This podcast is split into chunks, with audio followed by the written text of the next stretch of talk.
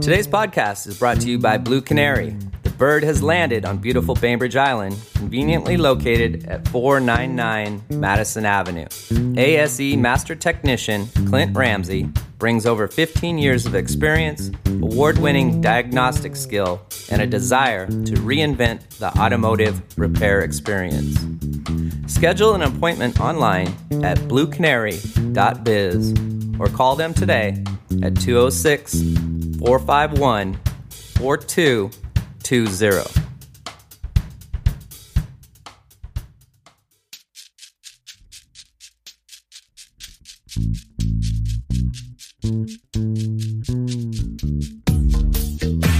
I got something for your mind, body, and soul.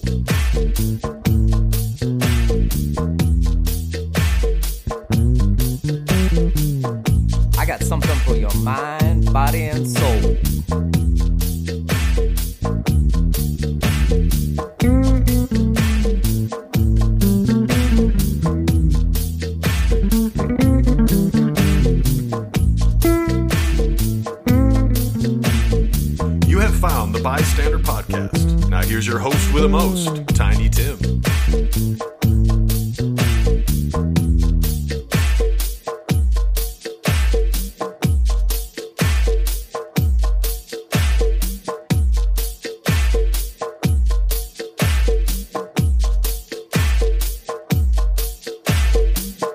Good, Podcastville? You found the B.I.Stander Podcast. Your host is Tiny Tim on the microphone here with Christy Carr. How are you this morning? Doing well, thanks. Good. Um, the Kid Casual is going to have a conversation with our former senior planner of the city of Bainbridge Island and former city council member now, right? Correct. And now you're over on the water side doing environmental analysis for Seattle, correct? Yes, I'm an environmental analyst for the Department of Construction and Inspections in Seattle, City of Seattle. Can you fit that on a business card? You know, they never gave me any. Cutbacks. Yeah. I want to move this mic a little closer to you. Thank you. Um, I brought you in here because I wanted to meet you. Um, I've heard lots of good things about you.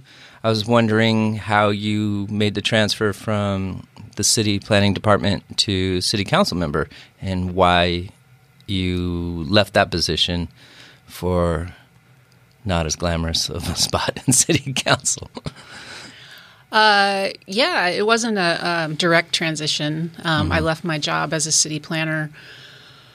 Um, I kind of had had professionally tapped out. I think um, more or less in terms of what options were for advancing in my career. Um, it was clear I wasn't going to be the planning director, so there wasn't really anything else for me to do there, um, a job opportunity came up in Seattle uh, that I thought would be good for me. Um, it would allow a, a more diverse uh, customer group as well as more diverse um, project type. Um, I had kind of seen it all on Bainbridge in five years, um, and so going over to the bigger pond, if you will, was exciting for me for a few reasons. Um, that being said, uh, once I did leave my role in the planning department and the opportunity came up to be on council, I thought, you know, maybe I'm not quite done yet. Um, there were some things that I hadn't finished, and I thought, I've got a skill set it seems the council could use. Um, so it was an easy throw your ring in the hat. I didn't have to run a campaign and, and go through an election. So Yeah, tell me, tell us, uh, Podcastville here, how how that happens. Like, was it? Were you taking Matt Tirman's spot? correct. Um, shout out to Matt. Hope you're listening. Hope you're doing well. When he decided to uh, leave, did they just round up a bunch of people that they knew and ask if you guys would put your Not name in the hat? No, it, it was a formal application process. So there was a, an actual application that you filled out. And there were um, Nobody took you to the front of the line. nobody did. No, uh, um, you know, I had, I had known and worked with most of the council people because of my job. Um, so I at least had some familiarity with them and, of course, how council worked because I sat at a lot of council meetings. Um, and so I, I gave most of them, actually, I gave all of them a call beforehand and just said, hey, you know, I'm thinking of applying. Um, what do you think? Uh, And so had pretty good conversation with each of the council members beforehand, um, really to get a sense of um, should I do this? Am I crazy? Um, and uh, and you know they didn't scare me off, so I thought, all right, I'll, I'll give it a shot. And yeah, so there was a application process with a, a list of questions um, that were, you know, just kind of typical questions um, about background and, and your vision for the city, et cetera. Um, And then we went through uh, a Zoom um, interview process, um, which was pretty excruciating. Um, and I think there were seven candidates, um, and that was a long, long meeting. Um, but by at the end of the meeting, they they then retreat to executive session to discuss it. They don't vote in executive session, just like during on any issue. It's you, they do that in public, um, and so then they voted in public at that meeting, and um, it was there was a little drama at the end, but and ultimately I was unanimously selected. Little drama. Um, there's been so much drama during your tenure, not, and you've stayed out of the fray, which is impressive in its own right. Um, looking back on it, do you feel like it was a crazy move now? No, no, not at all. I mean, I think definitely it gave me some gray hair. Um, and I think that I learned a lot probably about myself more than anything else. My learning curve on council wasn't that steep because, again, I had a background. I, I knew what an ordinance was. I'd written a bunch of them. Um, I kind of knew what was going on. I'm, of course, I don't know everything, and I was learning about budget and more things about public works and finance, et cetera. But um, you know, I kind of knew the knew the scene. Um, I think that politics was brand new to me. Um, That was eye opening, um, and I think in terms of the fray and staying out of it, it's it's really hard. It's really easy to get caught up in it and to to buy into the spin and to start to be a political person or entity. Um, and I I didn't like that, and I didn't like who I could become. Um, I could be good at it, I think, because I, I can see how it works, but it's not ultimately how I really want to operate. Um, I think the other thing, too, is, you know, I could have probably done it longer. I could have run, and if, if I were elected, I, I would have done it and probably enjoyed it. Um, I think there's a lot to learn about being a leader and an effective leader and a bold leader. Um, I was enjoying kind of coming into that. Um, and the the difference between being on staff and being on council and and they make it very clear that you need to stay in your lane. And we're a city manager um, council form of government. So um, you know council's got a specific role that's in the state statute and you're supposed to do things and you're not supposed to do things. And so having come from the the the staff side, I knew how things worked, and so sometimes it was frustrating to see that things weren't working or they weren't working as quickly as I thought they could. But um, I, again, I just had to stay in my lane, um, and so that was somewhat frustrating. I tend to be a worker bee. I like to do the work. I like to show up prepared. I like to offer solutions. I like to figure out how to do things and how to move them forward. Um, but that's not always what what the what the deal is. Being on council. What ultimately made you decide not to return? Um, Well, we were just talking about mental health before going Yeah. on air, and I think that's a big one. Um, I do have to kind of be more honest with myself in terms of what I can really handle. I have a full time job. Um, I am a parent of a sophomore, um, and I like to have a life. Um, I think I I, I kind of being on council is a little bit like being in grad school. It's always there. It's always hanging over your head.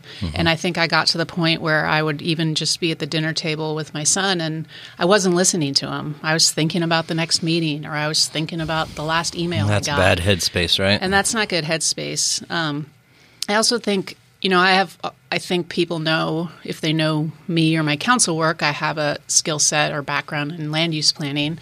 I think there's a ton to get done right now in that realm, um, but there's an interim planning director and there's a pretty brand new city manager and there's a brand new council. And again because i understand how to get things done and i think i have a pretty good handle on what needs to get done not necessarily the outcomes but i, I understand a process and and the things that we need to be doing as a city related to land use um, I thought that was, I think that's going to be on a really slow pace for the next 18 to 24 months just Mm-hmm. because of where we are with staff and council, frankly. And um, I think that would just be too frustrating for me. Um, and Going too slow, you mean?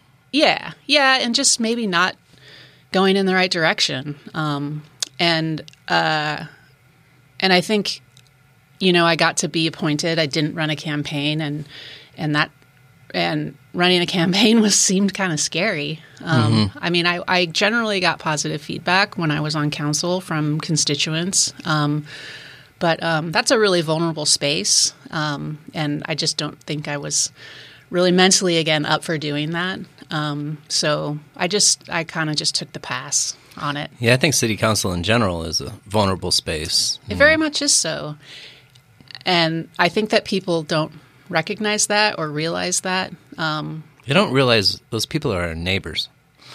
yeah, yeah. That's number one. we're all neighbors. We all live on this island, and and sure, folks might think city council people have big egos or they have hidden agendas, but Are you here to say they don't? I'm not going to say they don't. Um, I mean, certainly ego plays a role. Um, I mean, you have to have some sense of self and ego to do that because, again, it's a process that you're putting yourself through to go through an, an election and a Right. campaign. Ego seems like such a bad driver. You know? It is. It is, and I think that that's the that was disappointing to me to find out that that was such a big part of it. Um, And I think that I got caught up in that, and I realized um, I don't need to own anything. I need to push forward things that are good for the community, and I will work with people um, to that end.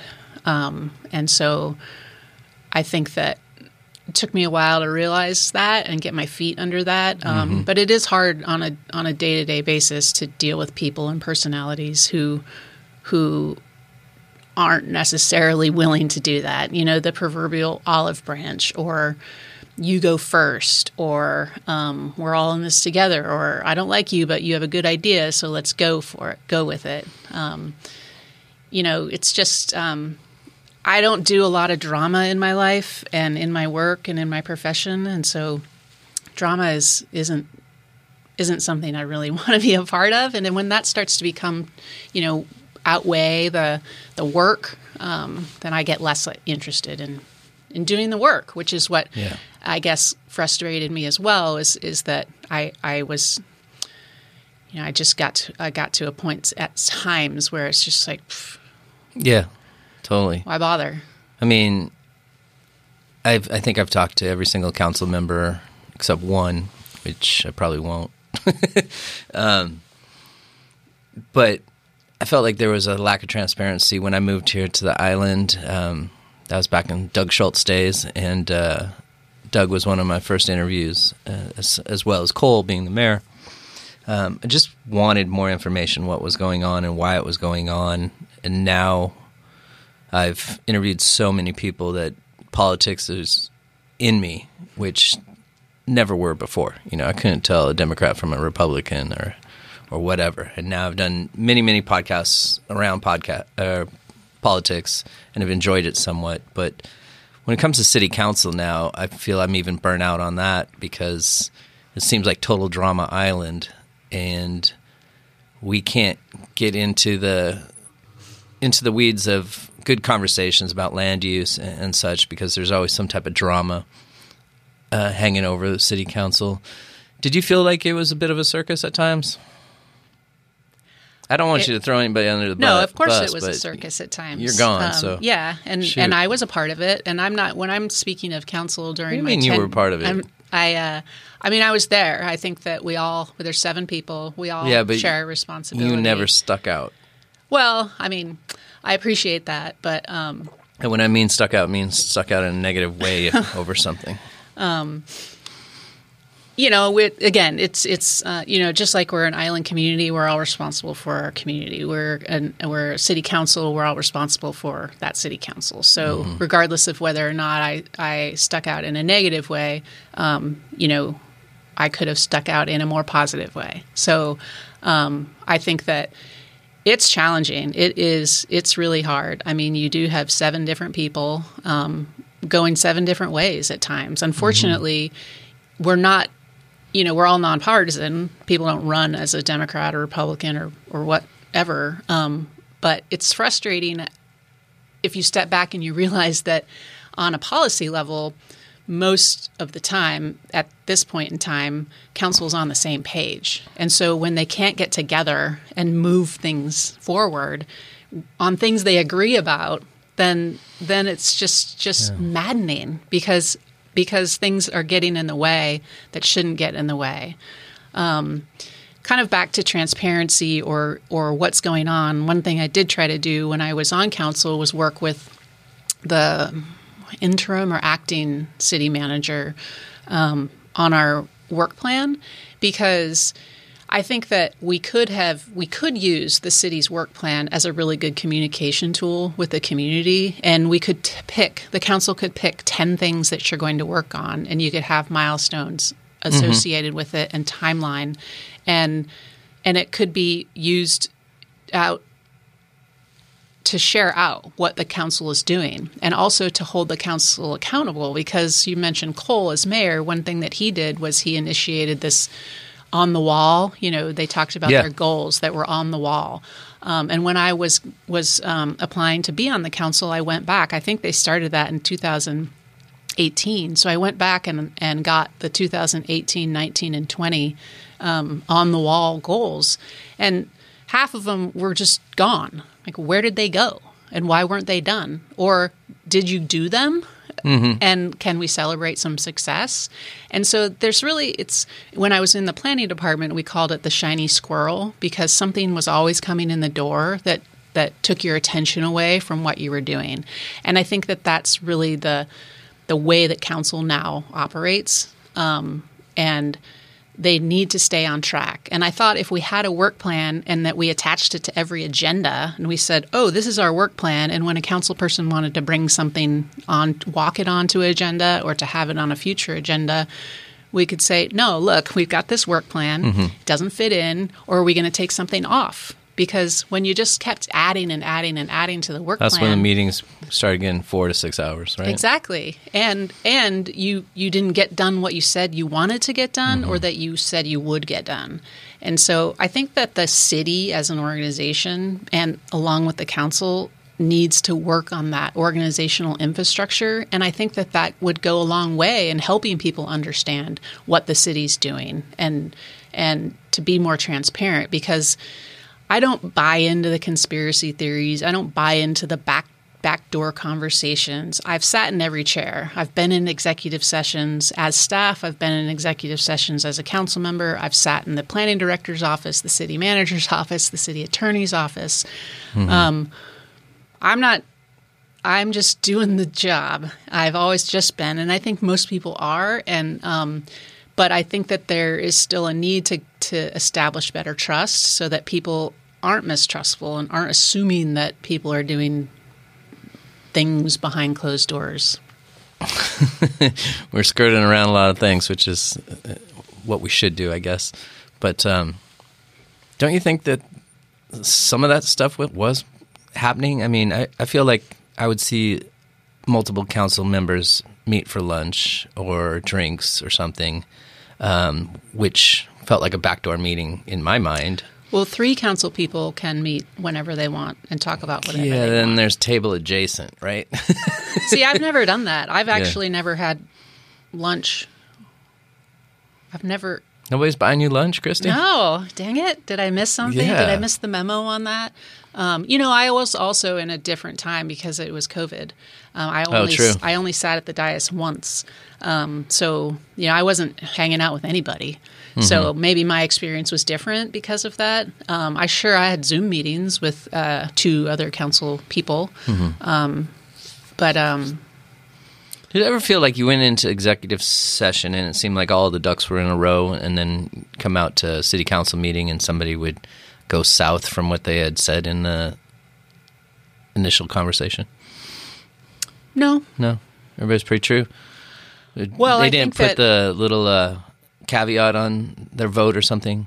I'm going to vote yes for this, but no, you can't do that in, in executive session.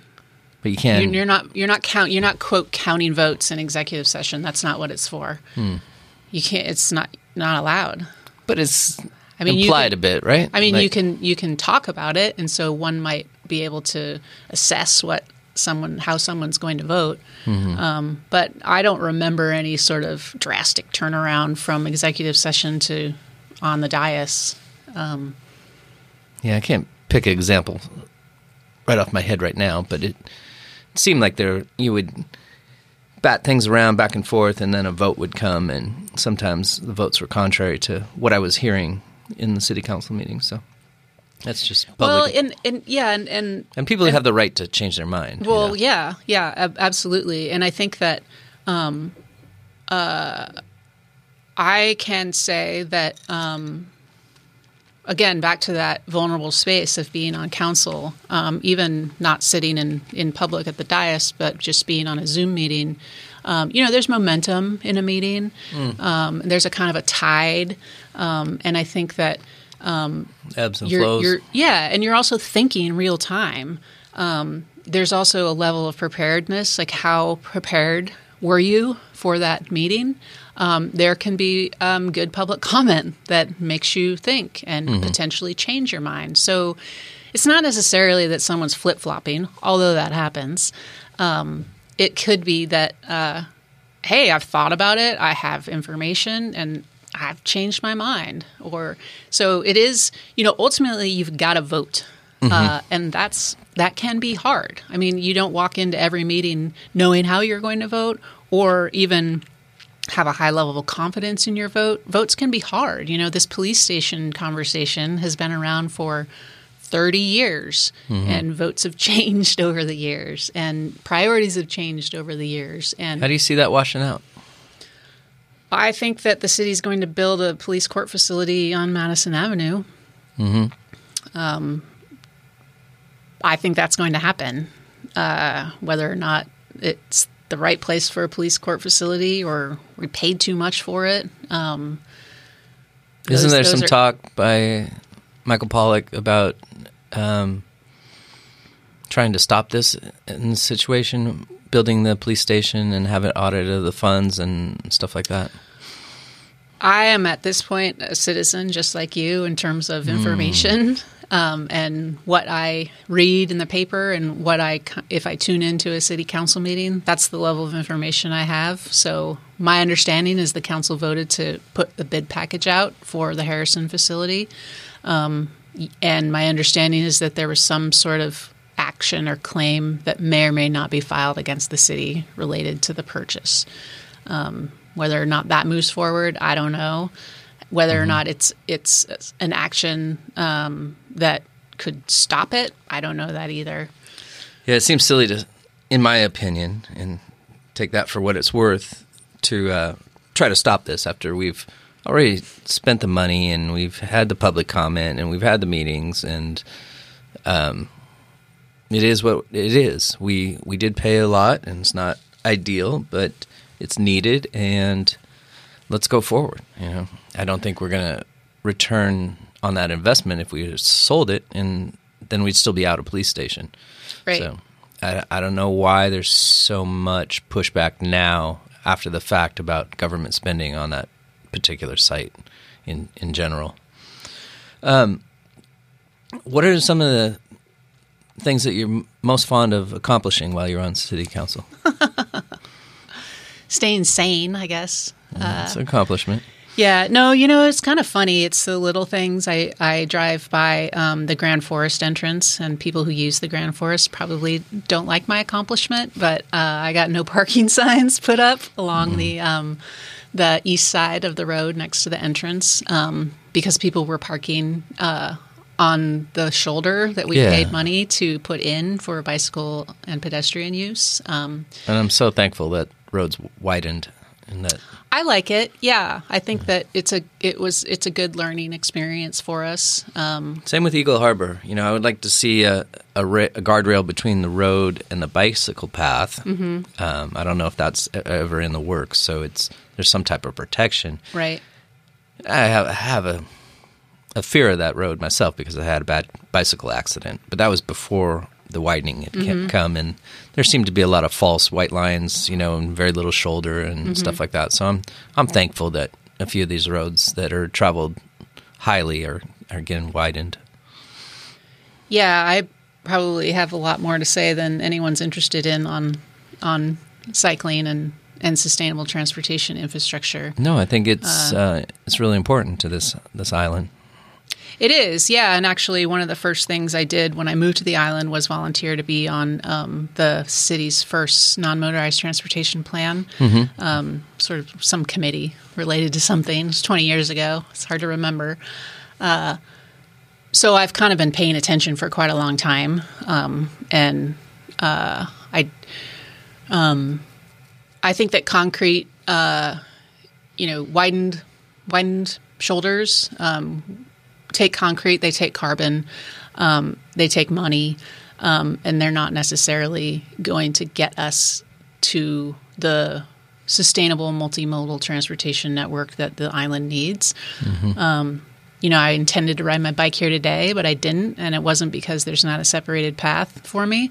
Um, it's because I wanted my hair to look nice, and I have I'm meeting someone for lunch afterwards. It's cold outside, and you know a lot of other factors that Yeah. that separated bike lanes aren't aren't going to make disappear. Um, lower speed limits, I think we need to to address on a comprehensive island wide level, and I know people don't like that. We can do a lot with traffic calming. I think we can be a lot more tactical with um, separation in terms of where it's really needed. Um, you know, I'm really excited about the the project at um, Bucklin Hill, um, right by Hyla. You know, I think that that's a, a spot that we really do need to address. Tell me about that. I'm not familiar. I know where the location is. Um, Yeah, well, I mean, it's just it's just got it's a weird intersection, Yeah. right? Because it's got all sorts of different roads coming in and out, and it's a blind corner, intersection, yeah. and the road's in a bad spot, and there is a fire station and a school. So, um, in terms of the, the I just think that it's a it's it's a small location where something needs to be done. Um, and so I think they're just widening the, they're just providing shoulders, but I don't actually know. But the project is, but it is on the list, I think, for the next year or two. So I think that we have a limited amount of money, right? And the last levy for multimodal failed pretty Bad. pretty I voted against against it, and I was a big pr- proponent of having one. I voted against it too, and and frankly, I'll probably vote against the next one. Um, I think that there, we have to understand that there's a segment of our community that's never going to ride their bike, and they may not be up for walking places. Um, Well, I don't want to take 14 to 20 years to to build something too that I'm never going to see or is going to be obsolete by the time it's finally built. And I felt like it was a million dollars a block, and there was no specific area that it was going to, and it was going to just be loose change that the city could play with. Um, that was kind of the reasons that I didn't vote Yeah, for the yeah. mobility. Right. Um, you know, Madison's a pretty good example. The city council's looking at doing a good thing, which is bundling projects um, right out by the fire station and the highway and, and south to, I think, maybe Winslow. Um, you know, a sidewalk project, a bike lane, separated bike lane, and then they've got some water and sewer to do, so they want to do it at the same time, which there's some efficiencies there. Um, but in terms of putting in a separated bike lane, when you have grow and you have level, where those are probably more appropriate places for bicycles and walkers to be in the first place. Because there's less traffic. Right. Correct. Um, and and so there there are no data to, about ridership or counts right now in terms of who's riding where in that corridor, and it's a five million dollar project, and so it's acknowledged that we we may not even need to do that to have those non motorized improvements. Um, the design I don't think works, um, and even if it's like a pilot project, which I've heard some council people say, well, we may not need it, but it's a good thing to have because people will see what separated bike lanes look like? Well, a a- that is a very urban, non motorized treatment and, and mm-hmm. design. And it doesn't belong anywhere else on the island. So there's no reason to have a pilot project so that we can see how this You're not gonna duplicate it No, elsewhere. No, it would not be appropriate anywhere else on the island. That being said, we talk about we need to have why would we have more improvements in Winslow? Our own buildable lands analysis says that 70% of our growth uh, capacity is outside of Winslow. So we need to be able to get people to Winslow, not necessarily in and around Winslow. So I just feel like we sometimes look at things, we're, we're not even thinking about the land use transportation connection enough um, because our, our our land use and our transportation system um, they, they don't match up very well. And it's probably one of the most challenging pieces of a non-motorized transportation or transportation network in general. I mean it's something that i heard about in grad school 20 years ago like over and over and over the land use transportation connection. Uh, we don't do it very well on the island. Uh, and i think that we just need to think more about how we get people between places um, I really like the STO trail, the Sound to Olympics trail. It's nice to have all those bikes off the highway at the at the f- when the ferry just lets out and stuff. Lets the Yeah. cars rush on ahead and you know gets the bikes off the road. It's nice. It's very walkable too. I've used it. I, I mean, I don't commute on the ferry anymore. I did. I used to live on the north end of the island for five years, and I rode my bike on and off the ferry. Um, I never took 305. Um, at that point, I would go up uh, Ericksen um, and then pop out at Madison and take the highway there. Um, so, in terms of a commuter resource, I don't know how how useful it is. I still see people on the 305 shoulder because Yeah. it makes you go straight up a hill, and cyclists don't want to do that necessarily. I like the STO though as a as a community member. I use it. It's a cool walking and biking route. Um, I have used it um, just kind of in not in a commuter but in a transportation way as as well as a recreation way. I think it's a good facility. I think it was ridiculously controversial. Um, I think you've got to get a sh- give a shout out to Don Willott for that facility because he worked on that for 20 years. I mean, he's had that vision, and I think that um, he's an example of someone who um, who who really understands how you can get things done and has an incredible amount of patience um, to see things through. Mm-hmm. Um, so. Unfortunately, that was uh, you know bunches of trees came down and the city didn't handle that well, and so Well, at the same time, they put the you can't cut your own tree down at your own home, and then they clear cut a whole pathway for bicycles, and it was a little Yep. hypocritical. And it just got done from the Visconsi property too, where Mm-hmm. people were chaining themselves to trees and stuff, and we Uh-huh. Got a little tree hugging happy for a while there. Yes, yeah, it has come down a little bit. I think that uh, I think residents who have trees they want to manage or take down um, have a valid uh, point about um, the, maybe the discrepancy between the built environment, um, what comes down as part of some sort of infrastructure or um, development, and then what they can or can't do, or the process and the length of time and the money they have to spend to take down a tree. Um, or the get to get told they can't. Um, Well, it's frustrating too as an observer seeing, um, like across from Rotary there, those McMansions went in and they weren't required to build out a sidewalk in front. It was up to the developer, and then there was not trees that needed to be re- that needed to be replaced along with the the houses. You know, there was a lot of clear cut there, but then the builder didn't have to continue to plant you know x amount of trees. Um, so that's a developmental uh, development project. And then let's say you you have a tree and you want to have a little bit better view, and it's it's not an old growth tree. You should be able to cut it, no questions asked. In my in my mind, you know. in most cases, you can, unless you're in one of our special areas, uh, like a critical area or the shoreline, um, and then the city. So how how big is the that. critical area though? It seemed like you know some of the critical area was on High School Road and in the middle there where the forest was. Um, across from Mandis Olson. Across You know what I'm talking Hannah about?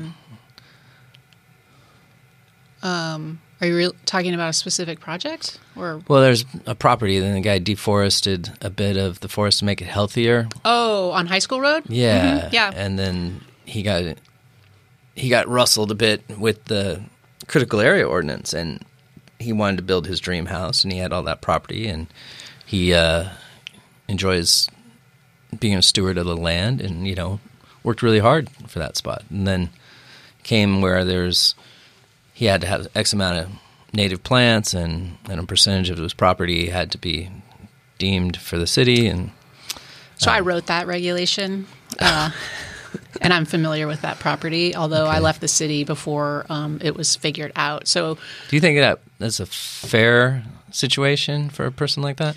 that's a that's a I'd say almost one off um, because he was already engaged with uh, I think the state in terms of a forest stewardship program. Um, and so, what the the rule or the standard that you're talking about is in the critical areas ordinance, and what it's called is the aquifer recharge protection area. So if you hit a, a certain threshold of, of development or land disturbing activity, uh, which is tied to our site assessment review um, through our stormwater regulations, so we tried to make this the, the triggers, if you will, or thresholds after which you had to do something or required to do something the same, um, so that people didn't have to keep all these different numbers straight. So when you go over a certain amount of land disturbing activity or new what are called hard surfaces like driveways or um, structures, then you have to designate what's called an aquifer recharge protection area. And this is only within our conservation area, which is the 80% of the island. It's our low density residential zones, um, the R0.4, 1, and 2. And uh, so the it, what it is is that you have to um, designate um, the ARPA, which is up to 65% of the native vegetation that is currently on the property. So if you have 100% um, native forest, then you have to designate 65% of it as your ARPA. And the, it's in the critical areas ordinance, it's the aquifer recharge protection area because it is intended to uh, protect um, our aquifer because we're a sole source aquifer. It's our only source of drinking water. Um, and so, because we have an unknown carrying capacity and there is not uh, 100% assurance that we have enough groundwater for the development that we need to plan for. Per our Growth Management Act um, allocations, um, we took the precautionary principle approach, which is what our comprehensive plan says we should, um, and and said uh, the best way to uh, protect our aquifer is to protect this these chunks of native vegetation um, All on property. I'm gonna give you another test. the property on Sands that was clear cut for agriculture, and that was like 300 trees or whatever. That and rule's gone. That whole section of the code. It was called vegetation management. It was not in the critical areas ordinance. It was in the environment section of 1622. So um, we repealed that. The city repealed that um, allowance basically. And what that was was that uh, there are threshold. There are uh, percentages of properties, and that again is in our low density residential zone. It's in the R 0.4, and so you could have um, cleared a certain percentage. It, there was uh, an allowance if you had a farm plan from the Kitsap yeah, Conservation they have District. like then you one could plant in one it. pot in that whole area. Yeah, I actually um, reviewed that uh, project uh, when I was on staff, um, and I'll just say it, it's a disaster. Um, and the I th- don't think that the city uh, has done a, their job in um, following up that they because they're supposed to have a farm because they were allowed to do that because they had a farm plan. Um, That project was um, was a real challenge. Um, and yeah, they're supposed to have a farm there, and I haven't seen the farm. Uh, Yeah, those and- people moved here and have zero friends. Oh, You know, Well- because they've cleared so much timber out of there. And well, and just- and you know, I don't know them. I, I don't either. I interacted No with them on a professional, you know, applicant level, um, and uh, they were allowed to do that. Our code let them do that. So it's not like it's a code violation. It's not like they cleared their property and they weren't what was the backstory to. about them getting a GoFundMe to uh, obtain legal counsel to go through this process? Is that a true story? know. I do not know. They, There was a legal process associated with it Yeah. because the the permit was approved, but there were a number of conditions attached to it, and they appealed a number of those conditions. And so that we did go to the hearing examiner over who, that. who repealed them? They appealed the They- conditions, the applicants, the owners of the property. Oh, okay. Yeah. So, and honestly, I cannot remember the details of that project. Um, but it's typical if you have a permit um, and then you get it approved, but there'll be a list of conditions. If you if you followed Wintergreen at all, that Yeah. that project, I think they're or the Winslow Hotel, they have sixty or eighty conditions attached to the approval. So it's not uncommon that. It's a kind of it's kind of a yes but Is the hotel still in the mix? Or not is that- currently no No. But the Wintergreen property is a done deal now? The Wintergreen property was approved by the hearing examiner because that's who has the approval authority on that type of project, uh, and it was appealed um, by Virginia Mason. So that is now they they submitted an appeal to Kitsap Superior Court under I believe the LUPA or the Land Use Petition Act, um, and I'm not quite sure. I did I haven't seen it, so I don't know what their issues are, uh, how what their what they what their problem is with it. But um, so it- Probably it, traffic flow, right? My guess would be traffic and parking. Uh, there was never a parking plan provided for um, the Wintergreen project, and the original. My understanding is the original commercial development um, had some shared parking. Uh, so, but when you um, it was a commercial development, and parking requirements are different for commercial and residential. So my guess is they're they're missing a few parking spaces, um, but for whatever reason, um, the applicant was never required to submit a parking plan prior to approval. Um, so that still um, remains to be seen that um, what that parking plan will be. Uh, yeah, that's weird because I was thinking about um, getting a, a small commercial facility, and the city, the first thing they asked was for a traffic flow study. And the spot that I have picked out, and I don't want to say it on the air so nobody snags it, um, has zero parking issues really, and uh, the business adjacent had already done a parking study, you know, a few years prior. So I didn't know why that was such a, a stickler for the city. But to find out a, a project, you know, like seventy condominiums doesn't have a well, they had a traffic impact analysis. okay, They did. Just not a parking, Just right, just not a final parking plan. nowhere to put the cars. Okay, Yeah. it's just on the Hot Wheel track. It goes round and round. Okay, so we're gonna have valley parking, just driving the car around the building all day. What are some we'll see. What are some major fails that you witnessed on city council? Oh my gosh. oh, fails. Um, I don't even know. Fails. Well, the mobility one, but that was a little before your time. Oh yeah, that was way before my time. Um, we ha- we haven't had any uh, um, levies to fail. I mean, yeah. There's been very little laws written in during the pandemic, huh? yeah, I mean we haven't. I mean, in my time, I we I can't really. You know, we didn't. How about the COVID relief money? Do you think you did the right thing with with that, al- with the allocation of it? Yeah, I just think we did it too late. Um, I Yeah, think kind of like Joe giving us masks now. Two years later, here's a free mask. Well, I think that, I mean, we're a small jurisdiction. We're a, a city council that we all have other jobs. Um, we don't know, we don't understand what we should be doing with relief funds. And so my opinion was that we should, uh, we should do grants um, as other people are doing and, and kind of coattail onto other programs that are already set up and not try to do our own thing. Uh, and but for whatever reason, the the um, ad hoc committee on the council decided to do something different, which never came to fruition. And so then we just did grants. Uh, at at the very you know at the end of the day, that's what I think we ended up doing was just um, Is that money all allocated now? I think so. Um, they ended up going through Kitsap County, I think, and um, the Bremerton program um, and allocating small business grants or grants Now- to small businesses. Were those grants put out to just nonprofit businesses? No. No, Okay. Good. no. Was it just Winslow Corridor or all businesses island wide There was no geographic uh, restrictions? restrictions. Yeah. okay. See, this is why we have to do this to get the facts and not the rumors.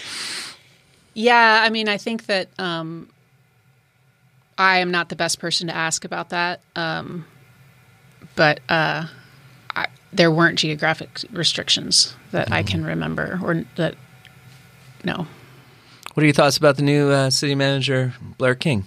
I like him. I would say that was a success on council to get him. Um, you know, I think that there'll be some transition. Um, I think we're really fortunate to have a, an experienced city manager. I think we've um, lacked that. Um, I think he will help us. I think that um, when we were going through the hiring process, um, Bainbridge is a tough spot. Um, and we saw, I forget how many people applied, maybe close to 30. Um, but uh, at the end of the day, he was my first pick. He was my first pick from day one, actually. Um, Did he ever rescind his application No. over something? no. Somebody did, right? Um, wasn't there a mix? Yeah, we had three top candidates, um, and one of them did not. One of them um, dropped out before the interview process, um, and then What was that all about? I don't know what that was about. Um, I, we never talked with him. Um, I never talked with him, um, so I don't know why he he dropped out. Um, and the um, then we had two candidates that we interviewed, um, and a council person um, really put in a um, you know a hard drive against Blair, basically, and was and was really advocating for um, the other candidate, um, and we had a we had a meeting about it, uh, and after that meeting is when um, we uh, voted to select Blair, but it was a split vote. I think it might have been four to three. Um, but after that, the other candidate dropped out. So You Then- don't get to vote. You're stuck with me, huh? So we had we voted, um, but then we had this. It was contingent on, upon um, this uh, public meeting, this public interview with Blair, where um, the public could write in questions that they wanted someone to ask, and so that was that was a Q and A facilitated by the former mayor um, with him. And I found that interesting. I thought he did a terrific job. Um, and one of the things he said, I think more than once, is that, well, that would be a good question for your for a city council member um, because he's been and he was all throughout the interview process and he he's clear he understands our form of government and I don't think our community understands our form of government No. because they don't understand the role of the city manager versus the role of the council um, and that was really clear in a So number who of works those for who? questions. Um, the the city manager works for the council um, and then and so uh, the only person on staff that council has anything to say anything about is the city manager, and so the council directs the city manager. Um, but the city manager is there to help forward and achieve council objectives and and goals, but they don't have a dog in the fight. They're they're not pushing an agenda, and I think that in the past, what we've seen with some city managers is that it seemed pretty clear they had their own agenda. Um, and I didn't. I don't sense that with Blair. I think he's really focused on running a municipal corporation. Um, one of the things I said during the the the interview or hiring process is that yes, we need someone to help us run this organization, um, but we're still a little bit country. Um, I don't think we need layers and layers of bureaucracy to get things done just for the sake of bureaucracy, just for the sake of running an organization. Um, and and I think that he has he understands that, and I think he's really action oriented in terms of I mean, I went to his office and I said, you know, can we do this? Or this seems pretty simple. And, you know, sometimes he would say, Christy, I know you're always saying this should be simple. And for whatever reason, it's just not. uh, but he would also just say, oh, okay, it is. And we'll do that. And then it would be done. And, I, and every, at the end of every meeting, it was, what else can I do to help you? and that was so refreshing. Mm-hmm. Uh, and I just really feel like he's there to help the council and help the community. And I, um, I think he'll do a good job. I think he is. He was looking for a place to relocate, and um, his wife is a total delight. And um, I think that they're um, enjoying the island. And um, I, I think he'll be here a while. All right, shout out to you, Blair. You got a good recommendation from former councilwoman Christy Carr, but uh, you still need to return my emails, bro. Because um, I'd love to have you on and introduce you to uh, the community for sure. So, shout out to Blair King. Come on the show. What surprised you the most about being on city council that you just never saw coming? Was it the drama? Was it the long meetings? Was it something that just popped up that you never saw coming? It certainly wasn't the long long meetings because I had been in long council meetings as a staff person. So if anything, the meetings got shorter when I was on council. Um, but I would I would just say what you saw. I mean, the kind of sideshow. I would I was just floored. Um, that surprised me. I I really hadn't ever been a part of that. Um, and can you be more specific about sideshow? Because there was quite a few sideshows. Well, I think that we really um, stepped in it over um, the um, planning commission um, selection and the city council selection. We had two people who were appointed, myself and um, Brenda. Hi, Brenda. Roy Johnson. Um, and we didn't do a good job. We didn't display good governance in those situations. Um, and I think we were talking about race and racial equity, um, and that was messy, um, mm-hmm. and that that got personal, uh, and and that um, that was hard. That surprised me, um, and and that was some bullshit. well, I, I, like to talk about race, and I'm willing to talk t- about race anytime, anywhere. And I really felt like the way that was handled was really poor. It was exceptionally poor. Yeah. Um, and I include myself in that for sure. Oh, it's good of um, you to own that. Yeah, no, 100%. Um, and I think that we're all learning, right? Um, Hopefully. I, yeah, yeah. And I definitely learned. I, um, that, but that was a surprise, I guess, just to be so personally attacked, um, particularly from people who, who don't know me. and, uh, what were you getting attacked about? Oh, being a white woman.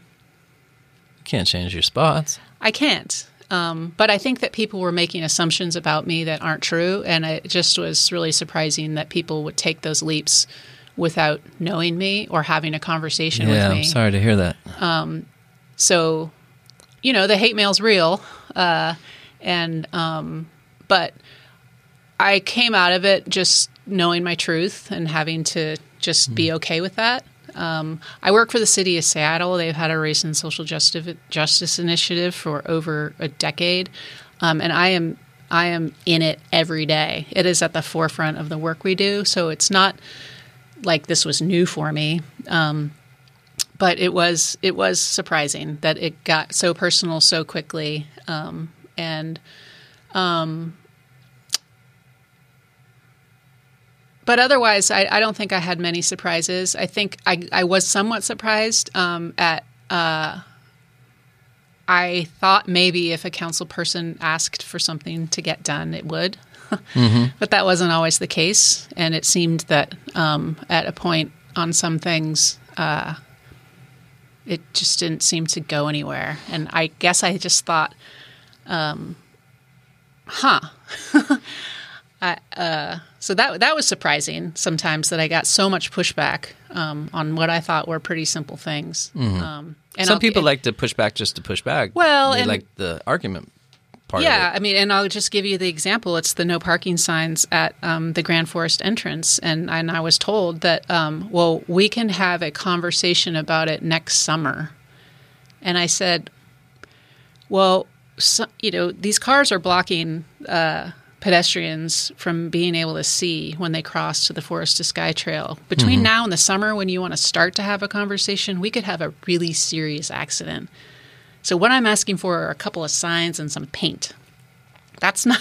Can we just do that, please? And and I just continued to get no, and that was surprising. I was like, hmm, okay, So, uh, sometimes it gets done. I, I live by the high school, and I wanted the crosswalk as you come over the top of the crest mm-hmm. because some sometimes the sun is right in your eyes, mm-hmm. or there's the maritime fog in the morning, and there's no reflective stuff in the in the crosswalk, and then there's only one street light directly over the crosswalk. So there's kind of a blind little hill there, and all the kids are crossing and getting dropped off. And there was more than one time where I was surprised by somebody in the road, you know, just going 10 miles out of off my road there. And uh, it was just a couple months and new crosswalk signs and full illumination on the pole, poles and stuff. Um, Still could be lit a little bit better, but I was I was thankful that I could ask for something and they saw the the value in it, you know, and and things changed because at that point I think there was four pedestrians that were hit that year in crosswalks, and it's one thing to put a crosswalk up, but to have it a useful one where people can see it and people Right. slow down.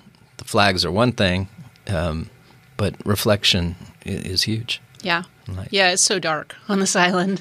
Yeah, especially So much of the year. last couple months. You know, it's just been rain and fog and darkness. So, Yep. and then the kids don't know any better. They there's a crosswalk. Uh, I'm free to walk through this. Well, Yeah. you still got to look, kid. And if my kid was going to use that crosswalk two times a day for four years, I wanted to make sure it was safe.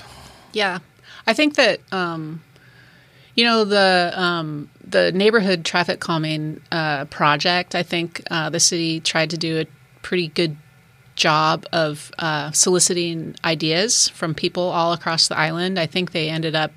I don't know how far and wide the you know the shout out went. Like we're trying, and that's always a challenge. I think because you know you're interested in this stuff, I'm interested in this stuff, but uh, my my high end estimate of people who are paying attention is maybe 5%. percent Um, and okay. Um, but in terms of if the city has something they'd like to help you do or they want to do that's a good thing, how can they communicate? Um, how can they get the word out? And, That's why I was so impressed with COBI Connects. But then Mm-hmm. that little newsletter died over the pandemic.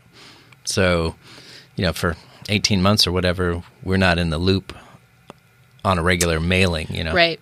Which Yeah. um, I thought was giving people more than just the opinion of the newspaper. Yeah, I, I like COBI Connects. Um, I shout out to Kristen Drew, who's the um, communications. Um, Who still hasn't come on the podcast? Let's go, Drew. She's phenomenal. She's a Um, good girl. She's a, a force of nature, and she tries so hard. Um, and I think she does a really good job. I think she needs more too. resources. Um, and and again, she just tries. She she really wants to be a good communicator, a good communication resource um, for the city. And she's behind COBI Connects, and I think has done a really good job. Uh, with Mm-hmm. Well, here's that. another platform for you, Drew. Come out here and talk Yeah. about it because it's one thing to read about it, but to have longer conversations, um, I think would be- behoove all of COBI. Yeah.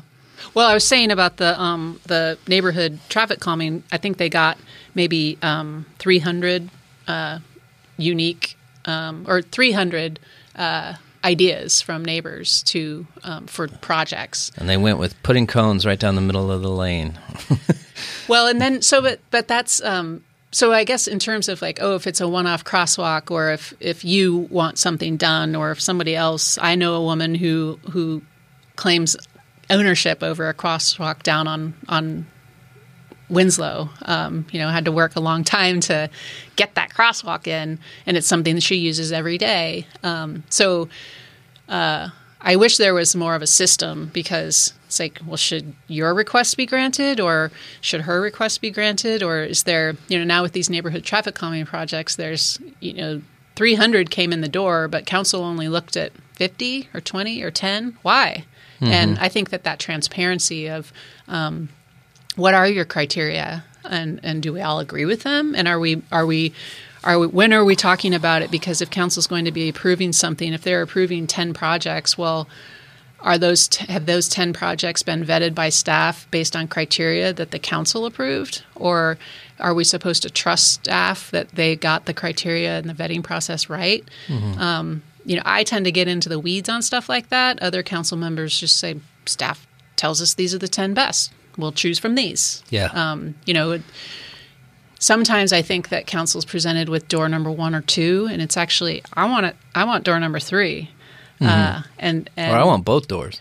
well, and, and just um, you know, it's just that's again uh, like what's the role of a council person? Is it to trust staff? Is it to question staff? Is it to do their own homework? Is it to just read what's presented to them in front of them in a council agenda packet? Um, so How, how do you know your role, right? yeah. Well, and and and I think also it's overwhelming the amount of information that a council person has to deal with on any given Tuesday. And council gets the packet when you get the packet, whatever time of night it's published.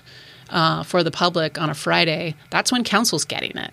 So there may be things in that agenda packet that council has looked at before, um, but if not, then that's new information for the council, and and um, you've got what the weekend.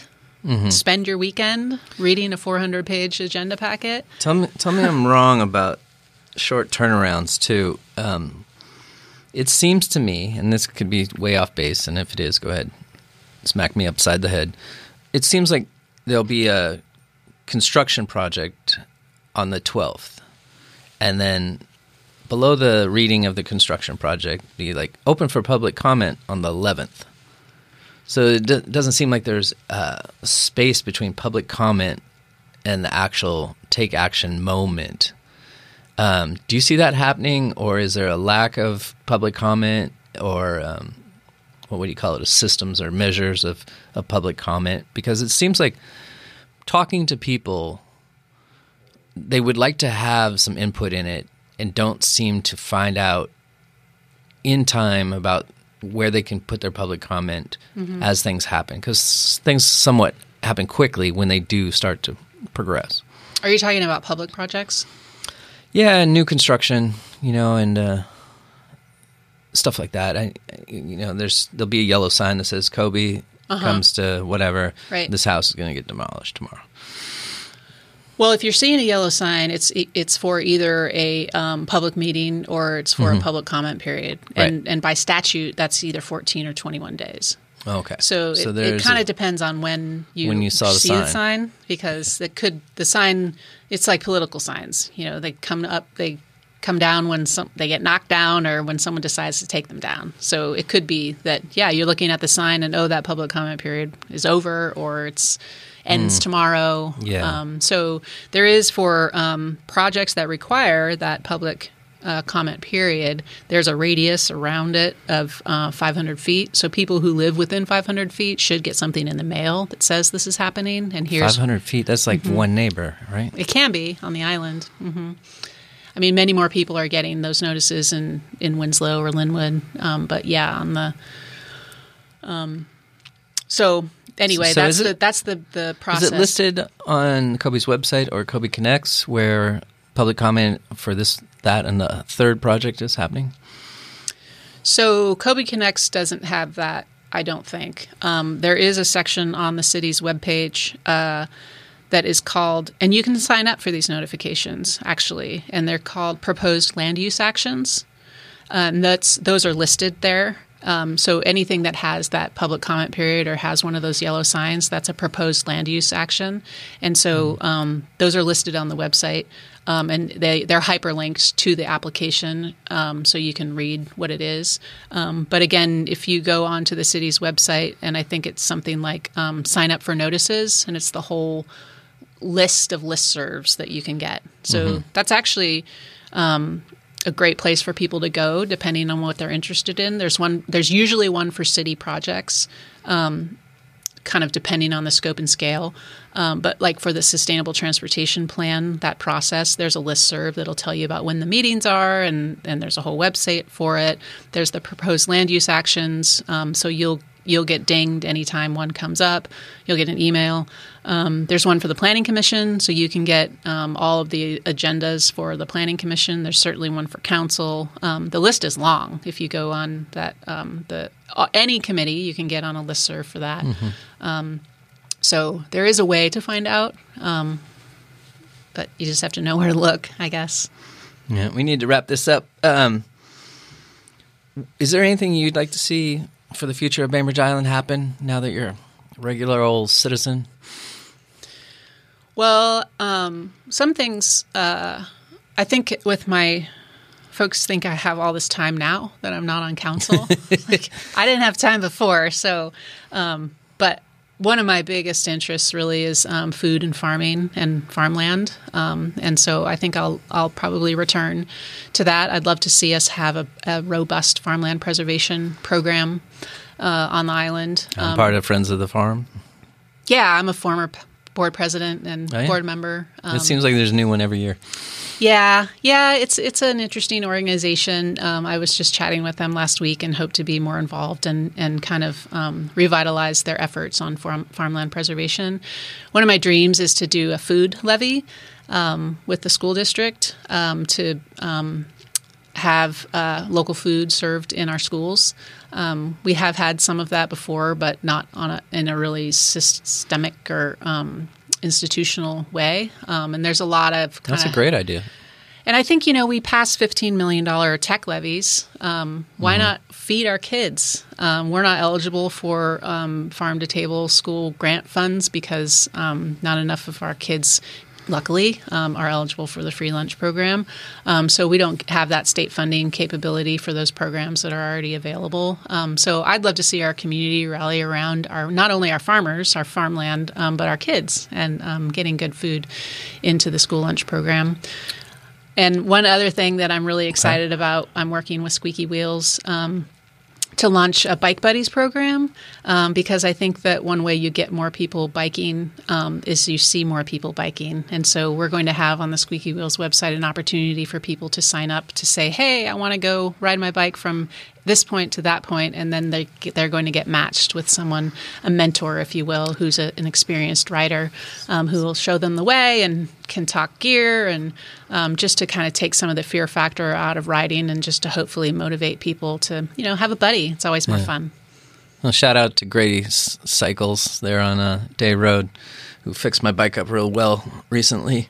Um, shout out to Geezers of Fury and uh, the Squeaky Wheel Posse. Um, I do think that if we're going to continue to have the Chilly Hilly and call ourselves a bike friendly island, we need to make it bike friendly. Um, like I said, I crashed there on Eagle Harbor. There was a huge rut in the asphalt that caught my front tire and flipped me over. Um, there's dangerous, you know, gravel and road crumbling away on on the sides, and there's places where you just can't get your bike off the road. And then look at Fletcher Bay with all those big trucks coming by.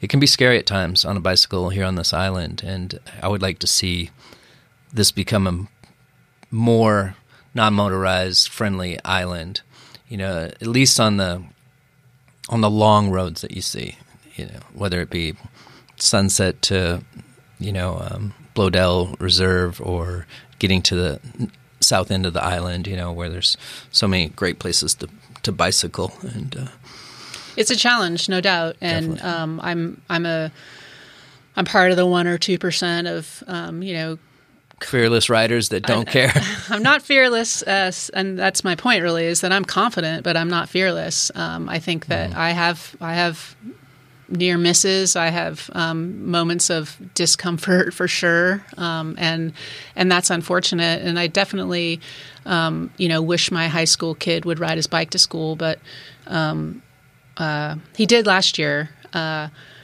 but that was more because either there was no bus or I think we opted out of the bus because of COVID. Um, but I, I mean, Was I it think bicycle to school day you know, we try to. Yeah, I just think that um, it's a challenge um, to to uh, for so many reasons uh, here on this island to create that um, both perceived and actual levels of safety because I think that they're different, and I think that if we focus a little bit uh, of our energy on that perceived level of safety, because um, you know, people who have never ridden their bike, they've just been told or they have a perception that it's not safe. Um, or, but um, I think that uh, that's a perception, um, and if you get somebody comfortable riding, um, they they will maybe have a mind shift uh, or shift of perspective.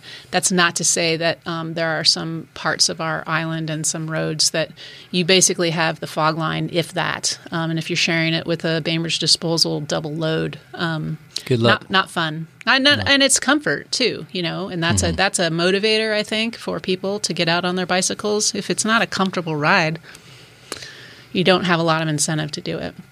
Yeah. All right. Former Councilwoman Christy Carr, thank you for your time today. You bet. Thanks for having me. My pleasure. It's really nice to make your acquaintance and Likewise. find a new friend. Keep doing what you're doing. Thank you. You're Appreciate a good that. resource. Um, I hope to continue to be a good resource for this island. And uh, with that said, please support us on patreon.com. You've been listening to B.I.Stander. Be kind. Thank you very